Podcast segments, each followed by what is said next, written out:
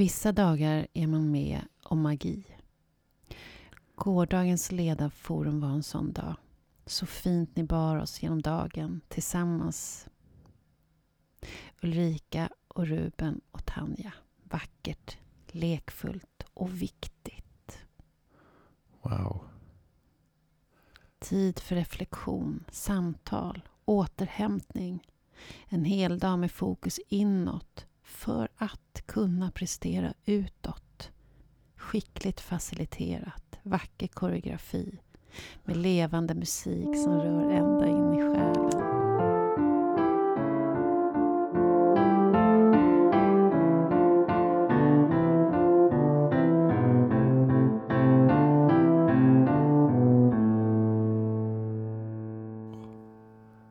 Jag är ju glad. Några omdömen från en kursmogna som vi har hållit. Mm. Ja. Mm. Vi går från podd till kurs. Ja. Mm. Ja, det var fantastiska Ja. omdömen från en mängd ledare. ja. Mm. Det var en utmaning. Ja, det var det. Ja. Det var faktiskt och det var väldigt kul. Väldigt roligt. Ja. Och just den här eh, när man känner först starten och sen hur man känner att när man nu är alla med på tåget. Mm. Det är en väldigt eh, skön känsla. Ja, och den, den, just det där tycker jag är så roligt. Mm. Att när man, eh, man känner det här lite avvaktande i början som det Ja. alltid är. Och sen när, när det lyfter, Ja. När man har dem med sig. Och de var ju ganska många också. Ja, De, de var inte hundra var de inte, men nästan. Nästan. nästan. Ja, Mm. precis. mm. Och vi Ja. försökte ju blanda då. Musik, Ja, med eh, forskningsrön. mm. reflektion Ja. och eftertanke. Medveten närvaro. Mm. Ja. Och andningsövningar. Andningsövningar. Och så Ja. dansar vi också. Ja, vi dansar ganska mycket. Ja. Och så hade vi Balansövningar. balansövningar och så hade vi Mm. tystnadsfika. ja. Det såg jag faktiskt några i omdömena som sa att just det här tystnadsfikan var så fint. Mm. Att Och det var helt fantastiskt att se hur alla dessa människor lämnar lokalen och går ut och fikar. Och det är knäpptyst. Ja, Mm. ja, det var väldigt fint. Och de som kände behov av att prata, det var inte förbjudet att prata, men de pratade väldigt tyst. Det, var, det var väldigt eh, fint faktiskt. Mm. Mm. Ja, det ska vi göra fler gånger tycker jag. Ja, och jag tänker också att med tanke på omdömena eh, att, att behovet är så stort. Ja, För syftet var ju att skapa en dag där med möjlighet att stanna upp just det. och både känna och reflektera och pröva tankar och Ja. stanna upp och reflektera själv. Just det. Sätta sig och skriva. Ja. Just De fick ju varsin bok också. De Mm. fick skriva sina reflektioner. Och, och de, att vi bad dem också att fortsätta att göra det på så enkelt sätt som möjligt. Liksom, Mm. Som inte behöver vara så tidskrävande. Mm. Ja, ja men det, det där är... Jag, tänker också det här att... Eh, eh,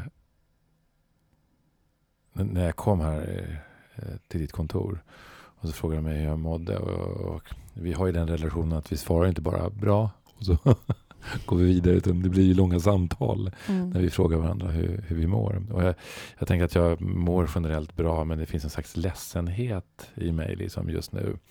Ehm, och det, det, det, det, är, det är inte depression men det är kanske en överkänslighet. Eller en känslighet kanske räcker till och med.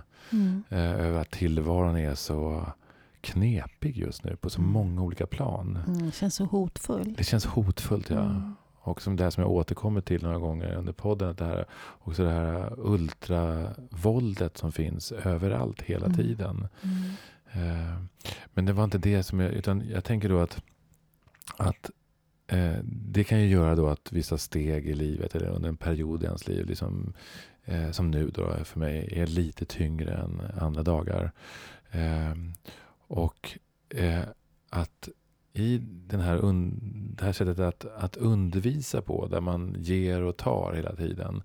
Eh, det, det är det som jag också upplevde var så fint att göra det tillsammans med dig. Därför att vi var liksom experter på våra liv, Mm. så att säga. Som vi delade med oss utav. Eh, man behöver inte vara felfri för att vara ett omdöme. Mm. Eh, för att det, det är väldigt få av oss som är felfria. Jag tror inte det är någon faktiskt. Nej, nej det kanske inte är det.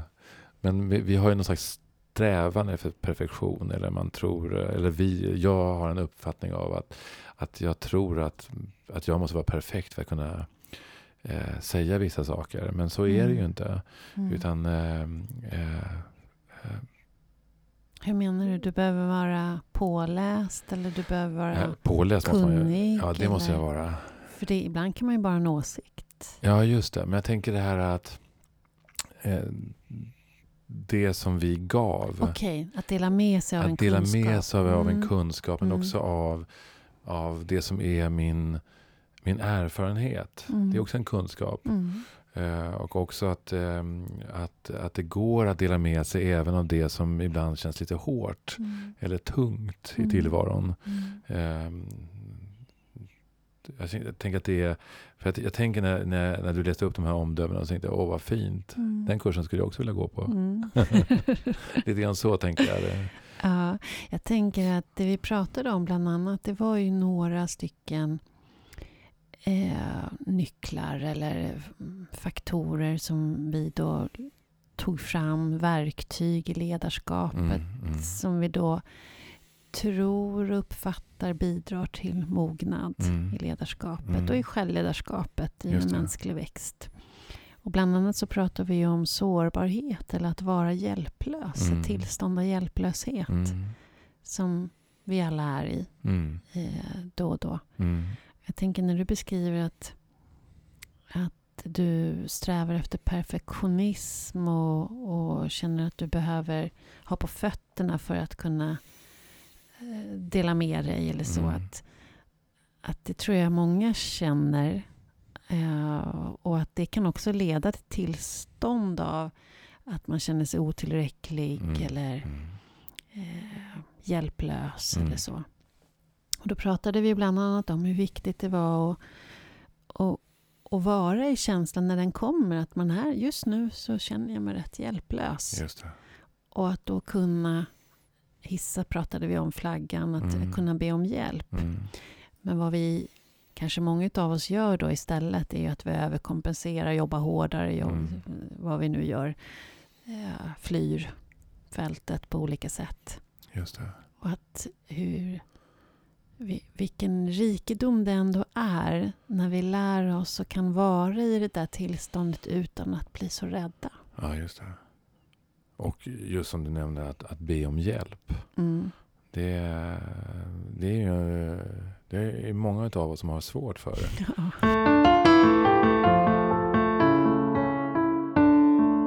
Jag har ju hamnat i en situation i livet där jag behöver hjälp Mm. ehm, just nu. Och eh, då har jag känt att när människor då vill bidra till hjälp på olika Mm. sätt. Eh, om de bidrar med någonting som jag inte känner att jag behöver just nu. Mm. Då kan jag bli faktiskt ganska irriterad. Mm. Eh, Mm. Vilket är ju konstigt, för Ja. människor vill ju bara väl, Ja. vill ju bara bidra. Eh, Men just det här med att när man är i tillstånd av hjälplöshet, när man behöver hjälp, så har jag tänkt hur viktigt det är att, att jag också får äga min formulering, vilken Mm. hjälp jag faktiskt behöver nu. Mm. Sen kan det vara en helt annan hjälp jag behöver sen, eller eh, har varit en annan hjälp tidigare, men Mm. just nu behöver jag den här, och att jag får, själv får äga frågan. Mm. Att det inte är några andra som bara, nej men nu behöver du den här hjälpen. Ja, just det. Det, det, där är ju det, det är en konst åt båda hållen tycker jag. Verkligen. Eh, Alltså att både att eh, äga formuleringen av vilken sorts hjälp jag faktiskt vill ha. Men också att, att, att den som hjälper inte kör över. Mm. Eh, Eller att man, att ibland så händer det ju att, att eh, folk hjälper till för att de blir så stressade av hjälplösheten eh, Ja. i sig. Liksom. Och att det är också en, egentligen en, en plåga för dem. Ja, just det. Men i mitt jobb när jag jobbar mycket med chefshandledning så är det där en, hela tiden en balansgång. Mm. För jag kan ju tolka en sak när jag sitter utifrån och Mm. tittar Mm. och tänker att hmm, det här är nog vad som skulle behövas här. Mm. Eh, och samtidigt så måste jag hela tiden visa en enorm respekt för Mm. att det är personen i fråga som äger sitt liv. Och jag kan inte veta, det kan bara den veta. Men jag kan göra tolkningar. Ja. Och ibland så behöver vi ju att någon knackar på och säger hallå, kan det inte vara så här istället? Ja. Så det där är ju, alltså det är som Ja. balansgång. Och det där kan jag gå till mig själv nu. Eh, när jag känner ett jättestarkt behov av att jag själv får formulera vad jag behöver. Och så när någon kommer och säger, nej men nu behöver du det här istället. Då kan jag bli väldigt självkritisk. Är det jag som inte ser det? Är det jag som inte förstår vad jag behöver för hjälp? Aha. Och så hamnar jag i någon slags, Mm, ja, har jag fattat fel? mm. Ja. Det, jag kanske eh, har lurat mig själv och tror att det är något annat jag behöver än vad jag Ja. faktiskt behöver. Det där är jädrigt surrigt att vara i. Det är surrigt att vara i. Och, och, och samtidigt är det lite grann så. Alltså, det här är ju verkligen eh, mångfacetterat här. Hur man tar emot hjälp och hur man ger hjälp. Mm. Eh, men eh, om, om eh, när vi, vi befinner oss i kris Mm. så kan det ju vara så att vi är så upptagna av krissituationen Mm. att vi har inte möjligheten att se utanför Mm. eh, den situationen. Och då behöver vi någon som säger, nej men du, nu Verkligen. släpper vi det här. Ja, Du behöver lägga dig ner och vila nu. ja. Du behöver eh, sova en stund. Ja. Eller du måste äta mat. Mm. De här eh, grundläggande behoven som i kriser ibland försvinner. Verkligen. Eh, och, det, och det kan jag ibland känna att eh, det är skönt att ha någon som säger, Mm. nej men du, nu får du lägga av. Mm. Stopp. Mm. Eh, eh, det är bra. Det tycker jag också. Och Ibland. Ibland, precis. Det är inte alltid att det ska vara så. Eh, för ibland så är det så att man, eh, vissa personer måste få ha sin tid. Mm. Eh, och jag har ett sånt uttryck att tid tar tid. Och det tycker jag är så Mm. bra därför att det, det, det är, tid tar tid. Det är så processen ser ut. Liksom. Mm. Det går inte att forcera någonting. Du kan inte trycka in kunskap i skolan. Eh, Till exempel. Och du kan inte trycka in förståelse för en viss situation heller. Det måste få växa fram. Mm. Och, och det måste få, få ta tid. Mm. Så, det är, så ibland kan jag, men, men det är klart att när det, är, när det finns ett destruktivt beteende eh, involverat i, Mm. i, i den här krisen. Då kan jag känna ibland att nej men nu måste jag gå in. Mm. Det känner jag också. Ja. Och det gör jag väldigt tydligt när jag ser det. Och det är inte alltid man blir välkommen då. Nej, nej. Men då kan jag känna att det är mitt ansvar. Ja, Att agera och reagera. Och Just det. sen om jag blir omtyckt eller inte där och då, det är ganska underordnat. det är underordnat. Eh, och eh, jag, har, jag, jag känner att jag blir påverkad. För jag, jag, jag minns flera stycken sådana här där, där jag har gjort så här. Och jag kanske inte gjorde det helt bra men där, där det har lett till ett avståndstagande under en period. Mm. Eh, där de säger, nej men jag vill inte ha med det att göra nu. Mm. Eh, men så kommer de tillbaka efter ett tag och säger, du, det, det där var rätt nyttigt. Men Mm. jag behövde en distans till det för att kunna upptäcka det själv. Mm. Eh, så, och då har det också lite grann med hur jag la fram det, eller hur jag gjorde. Men ibland så måste man knacka lite hårt. Jag tänker det också. Och då, då måste man också ha tålamod med att den andra behöver få tid. Ja. Eh, att, att processa. Var det det. här giltigt för mig? Var det här adekvat eller inte? Mm, Och så kanske det var det. mm, Och så får man tacka för det efter ett Just tag. det. Eller så var det inte det. ja, Men, att, men man kan också bli väldigt... Att det kan vara klargörande, även om det är fel. För mig så kan det även... Jag har någonting att brottas mot. Som gör att jag blir mer klartänkt. Ja, Så jag, jag tror mycket på det. ja. Och sen också att man bryter isoleringen i, i en kris. Mm. Därför kriser kan ju verkligen göra att man får tunnelseende. Mm. Eller, eller att vi hamnar i eh, en känsla av extrem ensamhet. Mm. Ingen förstår mig om man ska göra det. Mm. Och då behöver man ju verkligen gå in där och knacka på ordentligt Mm. och säga du, jag finns här. Det, är, eh, det är rätt skönt när vänner gör så, tycker jag. Oh ja. Ja. Men jag, Ja. jag tänker också det här äh, vad, vad konflikt är. Just det, om man då trampar in fel eller om man gör det på lite fel. Att, att, eh, jag har ibland en, eller jag har en rädsla för att bli och det har ju såklart med min barndom att göra, att bli eh, utkastad, liksom, att inte få vara med. Det har vi alla ja, precis. rädsla för. Ja, just det. Att bli avvisade. Men då undrar jag så här, har du en upplevelse av att det har blivit hårdare med det eh, i vårt samhälle idag? Att det, att eh, det är lättare att slänga ut barnet med badvattnet idag än det var tidigare? Ja, är, att det inte finns samma eller samma, det är svårt för mig att säga. Men jag kommer ju från en uppväxt från 70-talet där det var mycket snack, mycket diskussioner, mm. mycket debatt också. Och då lyssnar man inte så mycket på varandra utan mer ska övertyga varandra ja, om olika saker. Men, men jag kan uppleva att det inte finns samma tid att prata, mm. att resonera, reflektera och att man tar lite enkla lösningar. Just det. Och att, men det gör också jag kan också känna ibland att, att det inte heller respekteras att det måste ta tid. Mm.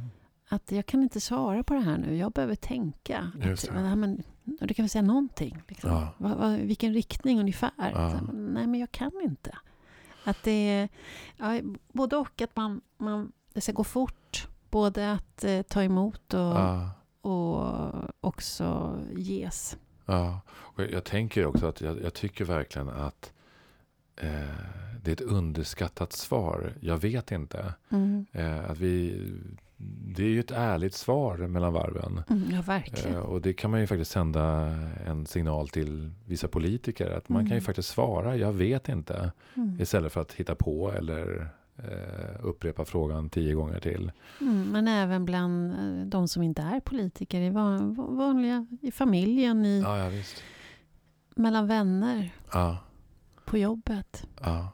Jag har ingen aning just nu. Nej. Nej, det, det, den är otroligt viktig tycker jag. Jag vet inte. Mm. Mm. Men jag tror att den kan vara rätt ångestladdad. Ja, men det är det. Att jag inte har kontroll. Nej. Fast jag kan, jag kan nog känna att det är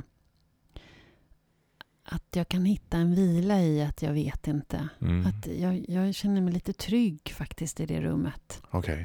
För då...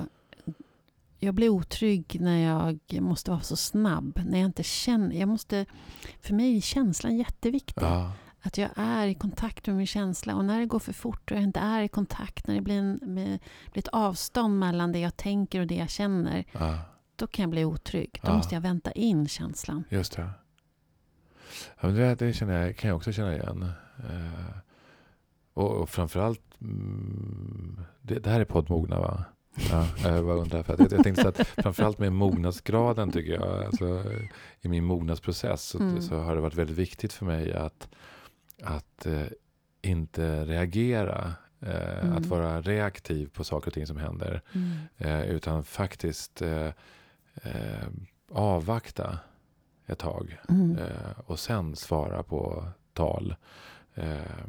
och det Eh, är det så i dina privata relationer också?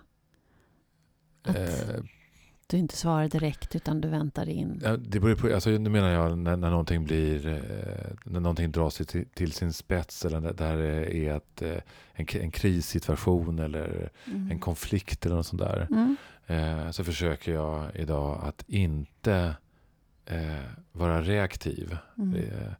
Och det har med så många saker att göra. Det, det har dels med min, min konstitution, tänker jag, liksom, alltså hur jag är mm. funtad.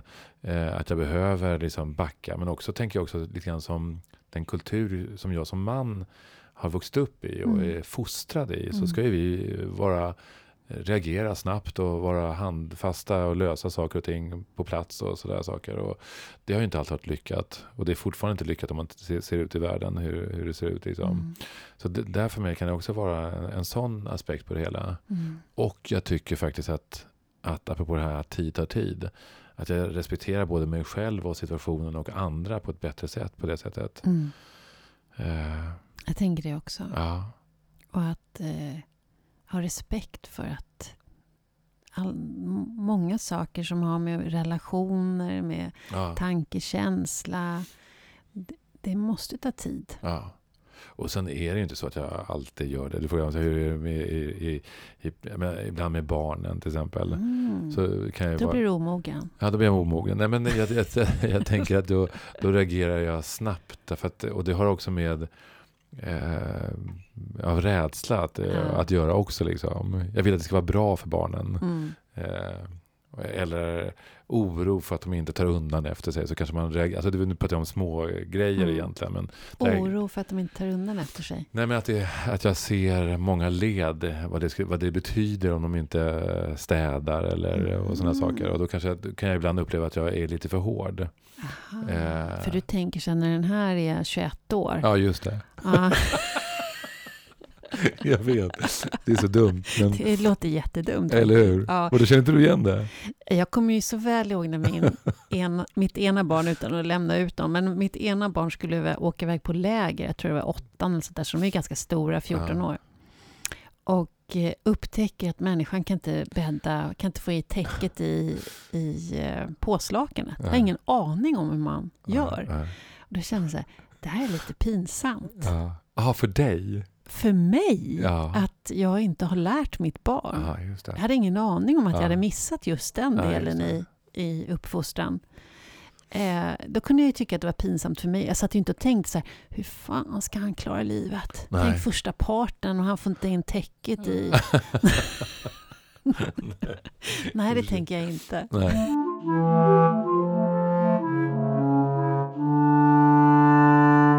Jag tänker just att just i, eh, alltså som förälder så jag, är det ju viktigt att, att försöka att inte vara reaktiv.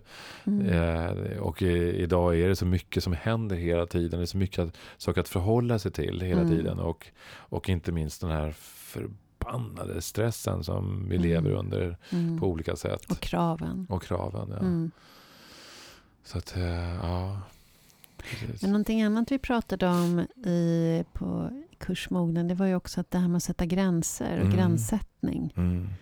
Och att det, är, att det är väldigt svårt för många Mm. att hitta sin gräns, att Mm. känna sin gräns. Och där har vi också ett, ett svar tycker jag som är också underskattat. Eh, att säga nej. Mm. Eh, det anses ju vara negativt. Mm. Och det är ju det är en nega, negativt ord. Liksom. Men, men, men menar, det- kan vara positivt att just gränssätta med ett nej. Mm. Eh, och, och det där är ju superviktigt. Mm. Är Jag- du bra på att säga nej? Nja, ja, sådär om jag ska vara Mm, helt ärlig. mm. Liksom. Och I synnerhet när det kommer till jobb och, och ta på mig olika saker. Eller, eh, så kan jag ibland vara lite för dålig på att säga nej. Att Mm. jag behöver eh, värna om min egen tid på ett bättre sätt. Mm. Och då är ju nej ett bra sätt att, att formulera sig på faktiskt. Mm. Eh, eh, men då, finns, då kan jag ibland känna få lite dåligt samvete. Kanske borde jag vara med på det här i alla fall. Mm. eh, Och så vidare. Och vad gör du när du får dåligt samvete? Ja, men då tackar jag ja. Okej, Ja. det är en triggers. Ja, då, jag, då kan jag ju ändra det där och säga att Nej, men det är klart att jag, jag kommer. Och, Mm. ja. Mm. Jag tänker både du och jag har ju ganska speciella förutsättningar i våra jobb. Vi, vi, vi kastar oss ju ständigt in i nya miljöer, Mm. nya människor. Verkligen. Vi startar om och avslutar, startar om och avslutar. Och, och då är ju gränssättning jädrigt viktigt Ja. om man ska kunna leverera. Just det. För att var sak måste få ta sin tid och göra klart Ja, innan man har 40 andra saker. just det. Där, det har jag jobbat rätt hårt med. Ja. Och vad, vad, vad leder det till då? Vad, vad leder det till för dig? Att, Jag tycker att jag har blivit väldigt bra på det. Att tala om vad jag kan leverera och vad jag inte kan leverera. Och vad jag vill och vad jag inte vill. Mm. Eh, därför att jag har varit tvungen till det. För att eh, annars kan det ju bli helt gränslöst. För den som beställer vill ju ofta ha hur mycket som helst. Just det. Eh, I omfattning och tid och så. Ja. Ehm, men eh, jag tycker att jag har blivit... När jag, när jag tänker utifrån ett funktionellt... Ja, men vad blir bäst resultat för mig, det jag ska göra? Mm. Eh, då tycker jag att jag har ganska... Eller jag har lätt att säga nej. Däremot, när det blir känslomässigt. Mm. När eh, det blir andra typer av relationer. Eller någon som är i nöd på något sätt. Mm. Någon, någon som har det svårt. Mm. Då är jag mycket svårare att säga nej. Ja. Då är jag en dålig nej-sägare. ja. Fast det, vilken situation ska man säga nej till någon person i nöd? Eller hur, hur Nej, men jag då? menar inte någon som håller på att drunkna, inte den nöden. För det är klart jag inte säger nej. Men, Det hoppas jag verkligen. men jag menar, man kan ju vara i lite nöd. Ja. Eh, det kan ju vara, jag behöver låna bilen. Ja. Eh, det, kan vara, det kan ju vara allt möjligt. På, och I de där lägena är det svårt. Mm. Då måste, jag, då måste jag ta i lite för att kunna säga nej. Ja. Jag måste anstränga mig, jag måste fokusera. Liksom. Ja. Att nej, det går faktiskt inte. Jag vill inte det här. Eller jag behöver själv det här. Mm. Eller vad det nu är för någonting. Mm. Jag behöver vara eh, ensam. Jag vill inte umgås nu. Nej. Nej, precis. Och egentligen ska man, ska man väl inte alltid behöva förklara varför man säger nej. Nej. Ett nej är gott nog i sk- eh, i många, i många svar kan jag tänka Mm. egentligen. Men jag är likadan. Mm. Att jag känner att jag måste förklara mig varför jag säger nej i det här sammanhanget. Mm. Och egentligen är det där motivet är ganska ointressant många gånger för den andra. Ja, det var bara visst. ett svar. Ja, ja. Mm. ja. Jag vet när jag höll i ledarutbildningar för ja, det här var tio år sedan kanske, för enbart för kvinnor. Då identifierade jag, det var ett års program, identifierade jag ganska snabbt att gränssättning var kanske en av de viktigaste att jobba med. Mm. Och det jobbar vi med på alla möjliga sätt. Allt ifrån att springa runt på golvet och skrika nej eller känna hur ett nej känns i kroppen. Och, och ja. vad händer i kroppen när jag vill nej? Ja. Eh, och mycket kring självhävdelse och, och sund självhävdelse. Vad är det för någonting? Och, så. Ja. och då konstaterar jag att oj vad många vi är som inte får med oss det Ja. från barndomen. Utan det handlar så mycket om att anpassa sig, inordna sig. Det tränas vi på, och blir Ja. ganska bra på. Ja. Men att eh, ta avstånd och distansera sig och hävda sig generellt sett är vi inte lika bra på. Nej. Det tränar vi inte i Nej, på samma sätt. Jag, jag, jag, när du berättar så kommer jag ihåg när jag, jag var 24 år och, och eh, nej, jag måste ha varit yngre till och med. Måste ha varit, för det var innan jag fick mina egna barn. Så gick jag i någon slags gruppterapisammanhang. Eh, och då var det en av dag, hade vi en dag där vi skulle lära oss att vara tillsammans. Vi hade, då fick man ett, ett ansvarsbarn. Och en av de grejerna vi skulle lära oss det var att man inte behövde säga nej. Utan att gränserna var mycket vidare än vad vi trodde eh, att de skulle vara. Hur då? Ja, nej men alltså att, att många gånger så säger man nej eh, på grund av att man inte har ork eller mm, tålamod att, det här automatiska nejet. Ja, just det. Automatiska nej skulle man. Men det, det blev ju ett gränslöst nej. Och jag eh, kommer ihåg att det slutade. Min unga började klättra upp för en stege, för en brandstege och ville upp på taket. Liksom. Och då sa jag ju nej. och då kommer jag ihåg, för det här, det här vad, vad som hände var ju då att Var fick den- man ungarna ifrån till er gruppterapi? Ja men det var ju barnen till, eh, det var ju betydligt flera som var äldre än vad jag var. Ah, ah. Eh, Men då hade vi ett, eh, efteråt när jag sa nej då, så blev det ju ett samtal då i, grupp, i gruppen. Och det här var ju faktiskt min, min biljett ut ur det här, i det här terapisammanhanget. Eh, för då, då, då frågade de liksom mig varför jag sa nej. Och så förklarade jag liksom att jag ville inte att ungen skulle klättra upp för en brandsteg upp på taket. Liksom. För jag kunde inte säkra eh, ungens eh, välmående liksom, där uppe, eller om han halkade och så här. Och då, då, då tyckte de att jag saknade fantasi. Eh, att jag kunde ha löst det på ett annat sätt. Liksom. jag Oj, kunde ha oj, sagt att oj. jag kunde ha gått upp först. 23 år gammal. Ja, eller om jag ens var det faktiskt när jag tänker efter. Jag, men jag var i i början av 20-årsåldern. Mm. Och då kände jag att nej men det här behöver jag, det, här, det är inte det här jag behöver jobba med. så gick jag klart den här kursen och sen blev det inget mer med det.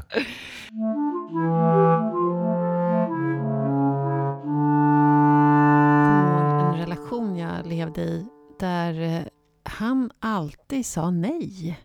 Alltså, Först. Ja, det. innan han tänkte efter. Precis. Så vad, vilken idé jag än kom med, Ja. eller någon annan kom med, Eh, så var, nej.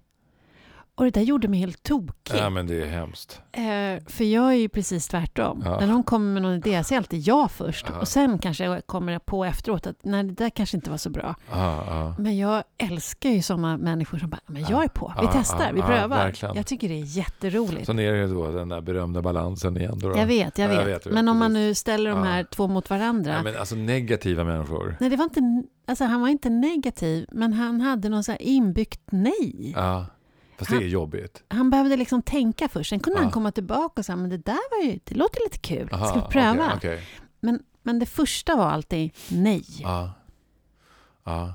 Jag blev jätteprovocerad. Ja. Ja, men det, det, det, Bort med honom tänkte jag. Han är borta också. Han blev Han borttagen. är borttagen. Det blir ett nej där. Det blev ett rejält nej. Nej, nästa. Ja. Ja, har, du, har du träffat någon sån någon gång? Ja, men jag tycker att det finns sådana personer. Eh, Mm. Jag, jag, kan inte påminna att jag har haft någon eh, relation, alltså nära relation Mm. på det sättet. Men däremot i vissa jobbsammanhang så finns det Mm. folk som säger nej jämt. Ja, Och man känner så här, men vad är grejen? Varför, varför är det ett nej först? Eh, och det, det är inte det här positiva nejet som vi pratade om först, utan Mhm. eh, det, här, det här som handlar om gränssättning. Och det, eller så är det så att de blir, är rädda och måste sätta sin gräns. Upp, för upp att kunna gränsen. få tänka. Ja, men istället för, egentligen heter orden, du jag måste få tänka lite. Kan vara så. Men det blir ett nej. Ja. Och signalen utåt är ett nej. Ja, Det är det man hör. just det. Nej, nej, jag tror inte på det. Nej. Nej, men det, det gör nog inte jag heller. Alltså, in, inte, inte per automatik. Alltså all, alla svar, automatiska svar, är ju oftast, är sällan bra, tycker jag. Nej. Utan det krävs ju ofta en reflektion för att ett svar ska vara... Ja, alltså nu när vi pratar om det så tänker jag på när jag har middag med några tjejkompisar, då kommer vi, kommer på nu, det kommer vi ofta tillbaka på det här i valet av partner, att man Ja. vill ha en ja-sägare. Ja, I den bemärkelsen, inte någon som bara plisar och, och är självutplånande, det är inte det jag menar, nej. utan den där som säger ja till idéer. ja, Att eh, man vill pröva på, ja men det testar vi, ja men ska vi åka dit? Ja, vad fan, vi tar bilen dit. Nej. är. Inte de här som bara ska åka A till B, liksom, utan Nej. bara, man kom på spontana, eh, flexibla lösningar. Eller eh, att det är den där som säger ja, han är högt i kurs. Alltså. Ja, Mm. ja, men det, det skriver jag under på. Mm. Det tycker jag också är en viktig aspekt. Alltså i nära relationer och kompisrelationer Mm, och mm, allting så är mm. det... Det är det- det- lite kuligare. Ja, det är betydligt roligare. Ja. Betydligt roligare. Ja, Så gränssättning kan bli tok. ja. Mm. Och det, det, var- det var ju en del av det som vi pratade om. Men sen hade vi också, när vi inte talade så mycket, utan när, när vi eh, dels lyssnade på musik. Tanja Mm. Naranjo var där och spelade Bach och Chopin och Beethoven. Och sen musik från era nya skiva. Ja, just det. Vi sjöng också. Som nu finns på, flera låtar finns ute på Spotify. Ja, två låtar än så länge. Och så kommer det hela plattan till hösten. Ja. Ja, just det. Vi sjöng också. Ah. Eh, och det var också väldigt fint att se eh, den, här, den här gruppen. Därför att Mm. eh, det var ju liksom inte... Eh, det kom ju lite applåder per automatik. Men det var inte det som var grejen. De var väldigt försiktiga. Mm. Eh, utan det var... Det här var någonting som vi gav till dem. Mm. Eh, Men vi fick ju också tillbaka någonting av deras, det här att de stillade sig i musiken. Och, och det här att man inte behöver eh, applådera eller att man inte behöver komma med ett omdöme. Eh, utan man bara tar in Mm. och låter det bero ett tag. Mm. Eh, Och vår ambition med det, som vi pratade om vad vi ville åstadkomma, det, det var ju att vi ville få kontakt med känslan. Just Alltså det. ledarutveckling är ju oftast nästan bara huvudet. ja, Det är fyrfältare och det är teorier och det är man ska träna och att göra på olika sätt. Men vi ville komma i kontakt med känslan, så vi ville använda andra sätt. Och Just där det. var ju musiken Ja. helt magisk. ja, att det fungerade så väl. Mm. För att, liksom, att stilla sig också. Jag tänker att vi, också att vi många gånger använder musik eh, eh, bara för att ha någonting att lyssna på på vägen. Eller där vi aldrig lyssnar riktigt aktivt. Nej. Eh, det tycker jag har försvunnit lite grann med, eh, eh, med på grund av streamingtjänsterna. Liksom. Mm. Att det var ju en annan grej när man gick och köpte en skiva och, Och satt och lyssnade hela och satt och lyssnade. Ja. Och då lyssnar man ju verkligen. Med, i, i andakt liksom, lyssnar man på nästa låt. Och, Ah. nästa låt. Och, och när jag, jag lyfter armen och så tog tillbaka och lyssnade Ah. en gång till. Och det, det var ett annat sätt att lyssna på än, än till, vad jag själv också gör idag. Ja. Det har inte jag tänkt på, men det, så är det verkligen. Det är ett helt annat sorts lyssnande. Nu är det ju många gånger lite bakgrunds... Ja, just det. Mm. Det är sant. Personligen så, tycker inte jag om det. Jag, jag tycker om en viss sorts musik, till när jag städar. Då behöver jag Mm. inte lyssna så mycket. Men annars är jag ju en sån som lyssnar. Mm. Eh, och, och tycker inte om skval. Sådär. Eh, jag tycker att det blir stö, störande. Liksom. Mm. För mig är texterna jätteviktiga. Ja. Jag går igång jättemycket på texter. Alltså beroende på om jag, vilket humör jag är på. Om jag är ledsen, då vill jag vis- lyssna på en viss typ av text. Är Ja. jag glad vill jag ha någon annan. Ja. Vill jag få upp lite kraft och lite energi i kroppen, Ja. då är det något tredje. Så att musik är för mig väldigt mycket eh, känslor. På olika ja, det är det sätt. verkligen. Ja. Och musik är också för mig, eh, för mig är, musik också någonting andligt. Mm. Det vill säga, det, det, det, det, det har inte med någon religion att göra på det Mm. sättet. Utan det har med någonting eh, andligt för mig kan många gånger vara någonting som inte går att beskriva på något annat sätt än Mm. till exempel genom toner. Eller poesi eller sådär. Men att det är någonting som berör mig på ett sätt som är så här... Eh, ja, det, då, det, då, det, det betecknar jag som andligt. Mm. Eh, och, och jag tyckte att vi eh, hade det några gånger. Mm, tycker jag Eh, också. ja, att det blev... Eh, jag tänker på att vi har ju, har ju läst lite grann om eh, Chipoletti och jag. Mm. Eh, och där, hon tog till med blodprover eh, Mm. som gick att mäta liksom, på vad som hände liksom, i, i stressnivån när man till exempel lyssnade på musik. Ja. Och, och också eh, utsätta sig för olika, eh, vad ska man kalla det för, konstnärliga uttryck. Mm. Och att det direkt appellerar på eh, vad som produceras i oss. Ja, just det. Det är magiskt. Ja. Att kreativitet är någonting som är så eh, otroligt eh, avgörande också för, för det inre ledarskapet. Att man är, är noga med sin egen kreativitet. Mm. Eh, och det, den kan ju verkligen, den ser ju olika ut för, Mm. för varje människa. Mm. Men den, är, den, den bör respekteras. Mm. Eh, mm. Ja, men det var jättetydligt hur, vad, vad viktig musiken blev under Mm. den här dagen. Ja. Men sen dansar ju du också. ja, du också. Ja, framförallt du. Det var helt magiskt. Nej, men det, det var Jo, det ju, var det faktiskt. Ja, men det var ju en form av bara att få, få, få igång blodomloppet Ja. lite grann innan vi skulle meditera eller ha mindfulnessövningar. Ja, Så rörde vi på oss lite grann. Men det Ja. blev ju faktiskt väldigt roligt. det blev väldigt bra. Ja, Ja, det men, var det.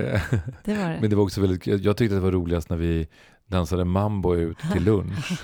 Det tyckte jag var väldigt kul. På led. Ja, men jag tänker att, att eh, för oftast när man, när man jobbar en hel dag så där med människor som sitter så har man ju lite sådär övningar mitt i alltihopa för att Ja. sträcka sig för att få igång lite blodomlopp. Och så brukar det vara lite, ah, typ plocka äpplen, du vet. Ah, ja. Friskis och svettis. Åh nej, lever jag kvar? Plocka Ja. äpplen? Ja, typ. Ja. Men dans har jag faktiskt aldrig prövat tidigare. Nej. Det är ju mycket roligare. Ja. Än Det finns ju faktiskt en dansterapiform. Dansterapi. Mhm. Ja. När man uttrycker sig just med rörelse och Mm. både samtal men också... Jag är ju uppvuxen på 70-talet. Ja, då fanns ju något som hette fridans. Ja, Ja. ja, det kanske är när, närbesläktat men Ja. jag, jag är liksom jag inte... hade väl, har lite allergi mot Jag det. förstår, jag förstår. Ja, men... Ja, men vadå? Det, det vi gjorde var ju också... var ju inte så att det var styr, styrdans direkt.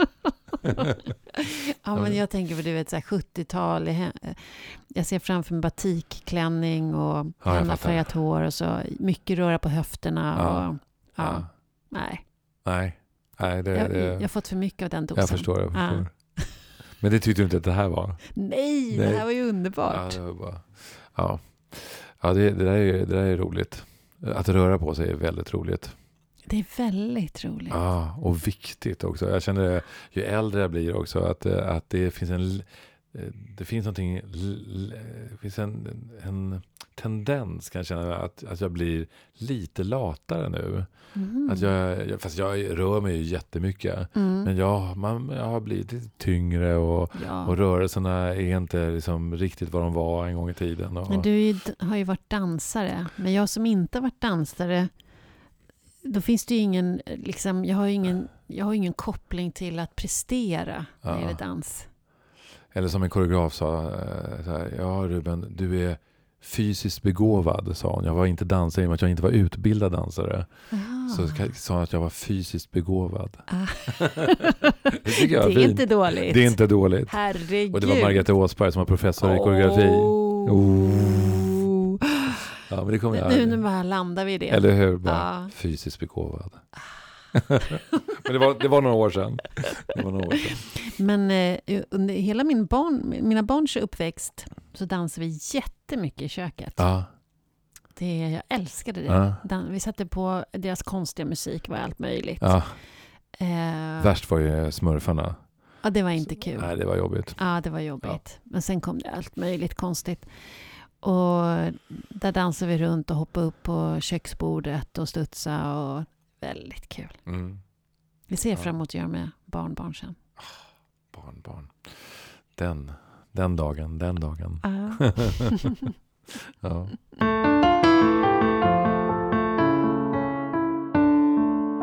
Men mogna. Att stanna upp och få vara sårbar. Att mm sätta gränser och formulera behov. Mm. Men också, tänker jag, att, att ge sig själv och varandra värme. Alltså det vi pratar om medkänsla, compassion. Mm. Jag jobbar jättemycket med det idag. Mycket mer än vad jag gjorde för några år sedan i min chefs, när jag ger chefshandledning. Jag pratar mm. mycket om att hitta sin egen värme. Ja värmen till sig själv, värmen till andra, den, den är oftast inte helt lätt att hitta den platsen i sig själv. Förklara. Mm. Om vi säger att vi har en plats för till exempel självkritiken. Ja. Som bara, åh, det här borde du göra bättre. Äh, kan du inte mer? Nu får du skärpa dig. Och, mm. ja, vad du nu kan säga, den där kritiken. Den har vi ju... De flesta av oss har en ganska nära relation mm. till vår kritiker. Verkligen. Men vi har inte alls lika nära relation till vår, vad ska vi kalla den för, vår kärleksfulla sida som mm. säger så här, ah, gud vad härligt Ulrika. Vad fin du är idag. Mm. Det här gjorde du riktigt bra. Mm. Eller, nu är jag ledsen. Mm. Ja, men att trösta, att att ge tröstande ord mm. eller det här kommer gå bra. Mm. Det här kommer du klara. Alltså den rösten. Den har vi inte lika nära relation till. Nej, utan den måste vi oftast jobba lite med att få hitta. Ja. Som är också en, en, reflekterande som ser lite långsiktigt. Som överblickar. Som ser att det här svåra som är just nu. Just det. det. kommer gå över. Ja. Den här känslan som är just nu som är svår att hantera. Den kommer försvinna. Mm. Att lite grann ge lite visdom och lite omsorg. Mm. Om sig själv. Till sig själv. Till sig själv, ja, mm. Vad tror du att det beror på då? Varför har vi en, en närmare relation till kritiken än till... Jag tror det är inlärt. Jag tror ja. vi lär våra barn i mycket högre grad korrigera, rätta till. Istället för att eh, stanna upp. Är du ledsen? Ja. Få vara ledsen. Ja. Stanna i det. Vi får panik och vi ska trösta och vi ska eh, korrigera, ta bort det där som gör ont och, och, nu, nu ser vi till att du ska inte utsättas för de, den där situationen igen nej, och nej. nu ska jag skälla ut läraren, så där ska du aldrig vara med om igen och vi ska ta bort det som är svårt och, och så istället för, jag tänker att eh, vi, vi, vi är mycket mer där, att korrigera, rätta till, mm. instruera, eh, också skuldbelägga, eh, att också kanske skamma lite, mm. fast vi inte menar egentligen, nej, men att vi nej. gör det ändå. Hur kunde ja. du göra det där? Det där var ju, ja, varför gjorde det. du på det där sättet? Ja, den rösten är mycket starkare och mycket... Vi hör den också, vår hjärna är programmerad att höra kritik mer än vad vi hör det positiva. Mm. Man brukar säga att man behöver säga sex, fem, sex positiva ord för att höra det lika mycket som ett negativt. Just det. Just det. Så det, det har ju också med det rent biologiskt att göra. Ja. Men jag tror att vi också är mycket mera instruerande, korrigerande. Eller vad tror du? Ja, men jag tror absolut att det är så. Och jag tänker att, att, eh, att dels är det de, alla trauman som vi utsätts för på olika sätt i olika grad. Eh, både de som vi erfar själva men också som vi vet idag att vi ärver också. Eh, eh, att de påverkar oss väldigt, väldigt starkt. Eh, Eh, här känner jag ju det väldigt, i mig själv väldigt mycket. Alltså jag har en väldigt, väldigt stark kritiker. Och jag brukar också prata om självkänsla och självförtroende. Att mitt självförtroende kan vara gott. Jag kan genomföra många saker. Men min självkänsla är inte så bra. Den är liksom stukad sedan tidig ålder. Liksom. Eh, och den måste jag ända upp nu i gubbålder liksom, Mm. jobba med. Liksom, För att, att, att den inte ska eh, ställa till det för mig. Mm. Eh, och det kanske är lite grann samma sak fast bara med lite andra ord. Självkänsla, kritiken. Jag tänker kritiken är väl också vårt ego. Ja, Alltså den är ju he- helt upptagen av oss själva. Inom buddhismen så pratar man ju om att när egot tar över så, så blir det står i vägen för kärleken, för precis. omtanken och vi Just blir det. väldigt självupptagna. ja, Att vi behöver släppa vårt ego. ja, Ja, och det är ju kritiken i mångt och mycket. Att det, den hindrar oss att komma i kontakt med vårt barn, att komma i kontakt med vårt inre. Den är där och tillrättavisar och Just justerar och just dömer och ja. har sig. Verkligen. Och, och eh, jag, jag tänker också att, att eh, i de stunderna när jag släpper mitt ego. Eh, det gäller, alltså ego kan ju se ut på, på, på, många olika plan. Då är jag ju faktiskt som gladast, eller om man Mm. kan säga lyckligast. Mm. Eh, när, när, och då finns det också ett flöde i tillvaron på ett Mm. annat sätt. Därför att jag är en del av allting. Ja, Eh, och, och då är det inte så stort fokus på, på mig. Eh, och det är rätt skönt faktiskt.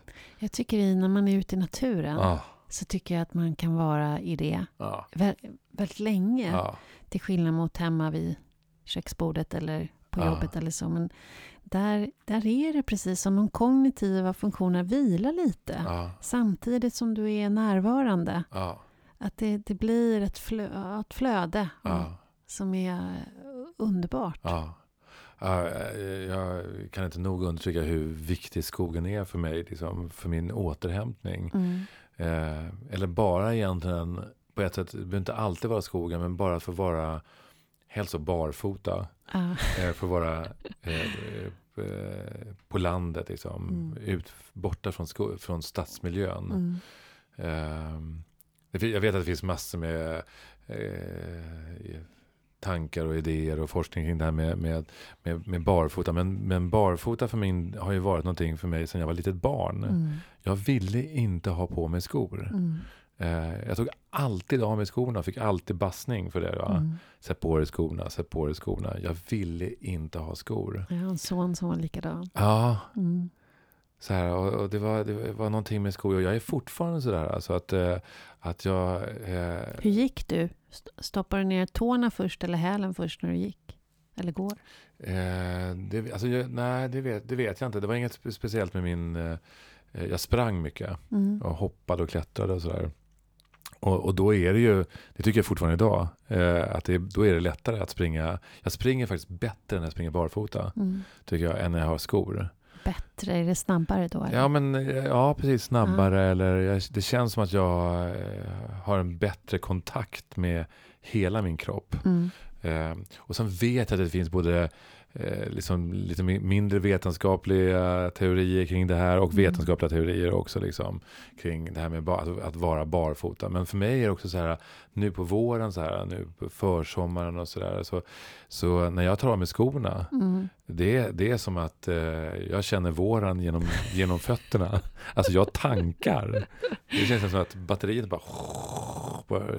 och det gör jag rätt tidigt liksom. Ja. Eh, ja. Att det är något magiskt med fötterna. Jag har inte all, alls samma relation till barfotalivet men däremot så är det ju få saker som jag njuter så mycket av som fotmassage.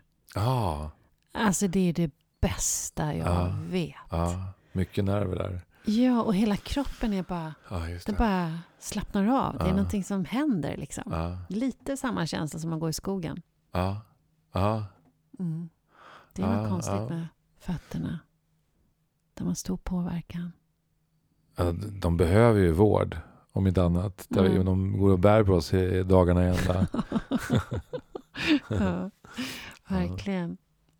Har vi ska ju börja avrunda den här säsongen. Ja, just det. Vi sa Mm. inte det i början, att det här, vi har ingen gäst idag. Vi, vi är varandras gäster idag. Mm. Ja. Mm. Sista för den här.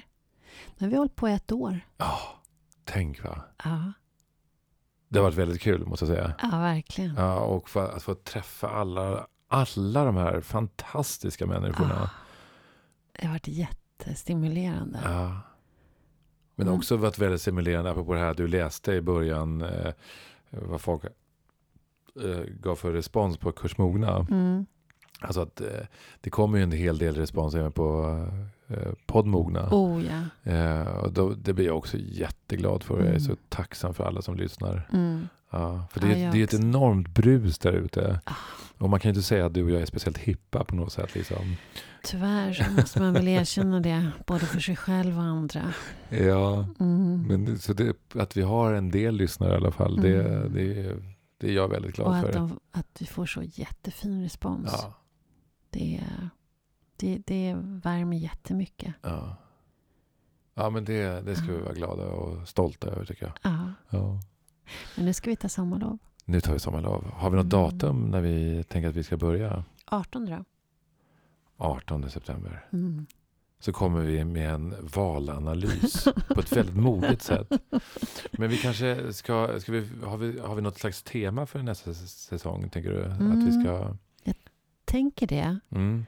Att eh, våra gäster, att vi ska ha samtal kring hur kärleken har påverkat mognaden. Ja. Alltså på vilket sätt. Det kan vara kärleken till sig själv. Det kan vara kärleken till en partner, till Ja. barn, till Ja. världen. ja. Men jag tänker att vi behöver lyfta kärlekens påverkan på oss. Oj, oj.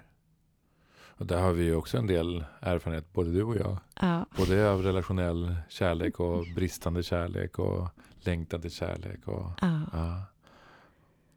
Och den där sårbarheten man är i när man är i kärlek. Den är ju häftig. verkligen. Mm. Det blir nästa säsongs tema. Ja. Uff. Jag kommer att lyssna. Jag med. Tack för den här gången. Tack så mycket och en jätteskön sommar till alla lyssnare. Hej! Hej då.